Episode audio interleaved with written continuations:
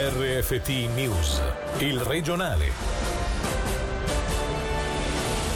Hanno abusato sessualmente dei figli minorenni per dieci anni. La coppia del Bellinzonese finirà alla sbarra il 13 novembre per tre giorni di processo. Ogni mattina 173 auto al minuto passano il confine, a dirlo la nuova indagine del Dipartimento del Territorio. Cantoni Imprese Fiscalità, un'indagine di Credit Suisse piazza il Ticino al 22 posto. Ne parleremo tra poco con un ospite.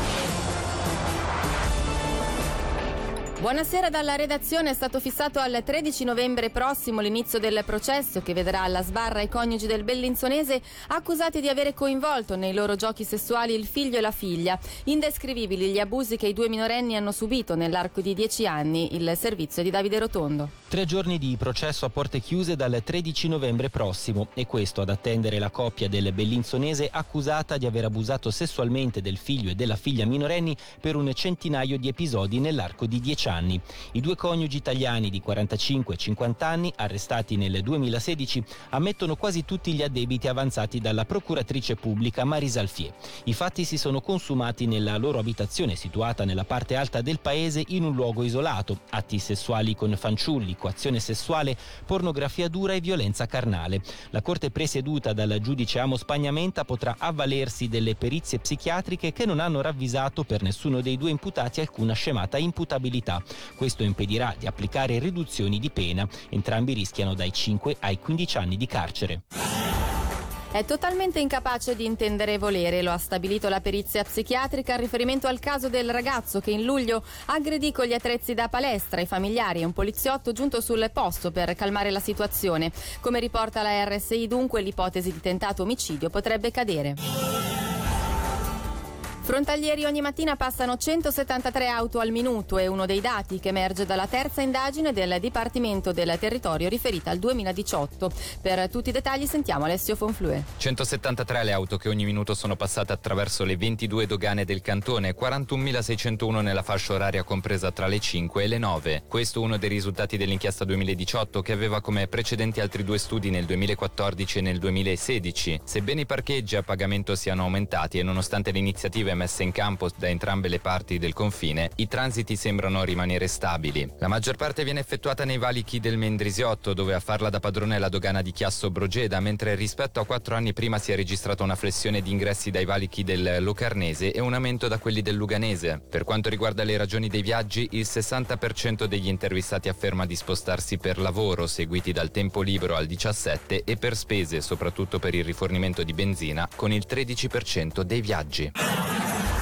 Fiscalità e imprese. Secondo uno studio di Credit Suisse, la città più attrattiva della Svizzera non è più Zugo, in testa dal 1997, bensì Basilea città, merito della riforma adottata in seguito al sì popolare di maggio al nuovo regime fiscale. Al ventiduesimo posto il Ticino, dove il tema della competitività fiscale per le imprese è importante, anche se non l'unico. Ce ne parla il direttore della divisione dell'economia, Stefano Rizzi. Gli obiettivi della riforma sono chiari, diminuire il rischio di delocalizzazione delle aziende visto l'andamento che eh, vediamo anche negli altri cantoni e quindi assicurare al Ticino la necessaria attrattiva e competitività in questo accresciuto contesto di concorrenza fiscale mantenendo il carico in linea perlomeno con la media intercantonale. Nella prospettiva di medio periodo sul 2025 non mostra questo studio dei cambiamenti che invece sono previsti anche con la riforma non ancora approvata a livello cantonale che pone al centro anche il tema tema dell'innovazione. Penso alla recente candidatura del Ticino per diventare parte dello Switzerland Innovation Park in collaborazione con Zurigo che vuole fare delle competenze che oggi abbiamo in Ticino un punto di forza anche per attrazione di nuovi investimenti sul nostro territorio. Un altro elemento importante che è il tema del tunnel di base del Gottardo che rende il Ticino molto più interessante nella relazione soprattutto sull'asse Ticino-Zurigo. Questo si riverbera evidentemente evidentemente sui principali centri eh, urbani. Da anni ormai abbiamo messo in campo una articolata strategia di sviluppo delle regioni periferiche e crediamo che la realizzazione di tutta una serie di progetti in queste regioni concorreranno a ulteriormente qualificarle come dei luoghi interessanti eh, in cui vivere, in cui lavorare.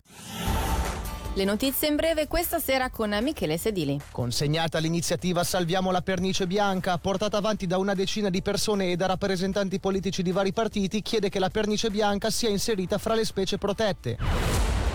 Emesso un decreto di abbandono per l'agente della Polizia Intercomunale del Piano accusato di aver intascato parte dell'incasso di alcune multe. Gli accertamenti non hanno rivelato irregolarità penali.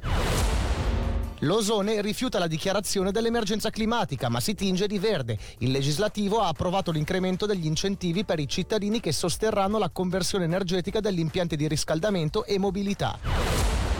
Costruiamo insieme il nostro futuro. È l'iniziativa di sottoscrizione popolare di nuove azioni al portatore, lanciata dall'Ambri con un flyer allegato ai quotidiani ticinesi lunedì e martedì prossimi. La campagna terminerà il 30 novembre. Ci spostiamo nel Canton Vaud, nonostante il 2019 sia stata una buona annata per qualità e quantità dell'uva, c'è un esubero di vino nelle cantine. Un problema, quello del calo del consumo presente in generale da anni, a cui si aggiunge la concorrenza dall'estero. Al tema e soprattutto alla situazione ticinese abbiamo dedicato l'approfondimento di questa sera. Sentiamone subito un assaggio con l'intervista Andrea Conconi, direttore di Ticino Wine. Le vendite e il consumo del vino svizzero stanno scendendo come sono scese anche un po' in Ticino. Per il mercato ticinese cinese per il momento non vedo grandi influenze perché noi abbiamo l'85% circa della produzione, 80% che è vino rosso, quindi che possiamo permetterci di stoccare anche più a lungo. Bisogna stare allerta perché stiamo producendo di più di quello che consumiamo e anche se è vino rosso non potremo tenerlo lì in eterno, eh. bisogna adattare un po' la produzione all'andamento eh, del consumo.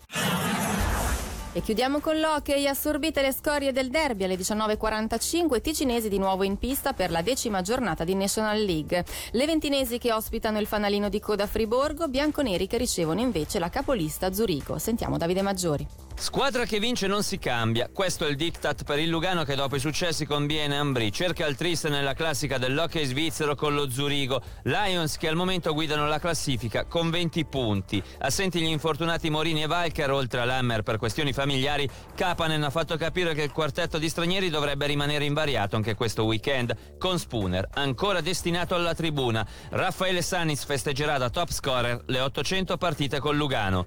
Anche fra i bianco-blu che hanno annunciato l'arrivo di Egli in prestito dal Davos fino a dopo la Coppa Spengler non sono previste rivoluzioni nella gara col Friborgo, ultima forza al momento in graduatoria.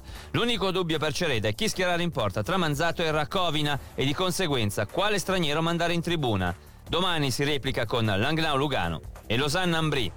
E questa era la nostra ultima notizia dalla redazione. Grazie per l'attenzione, buona serata. Il regionale di RFT, il podcast su www.radioticino.com.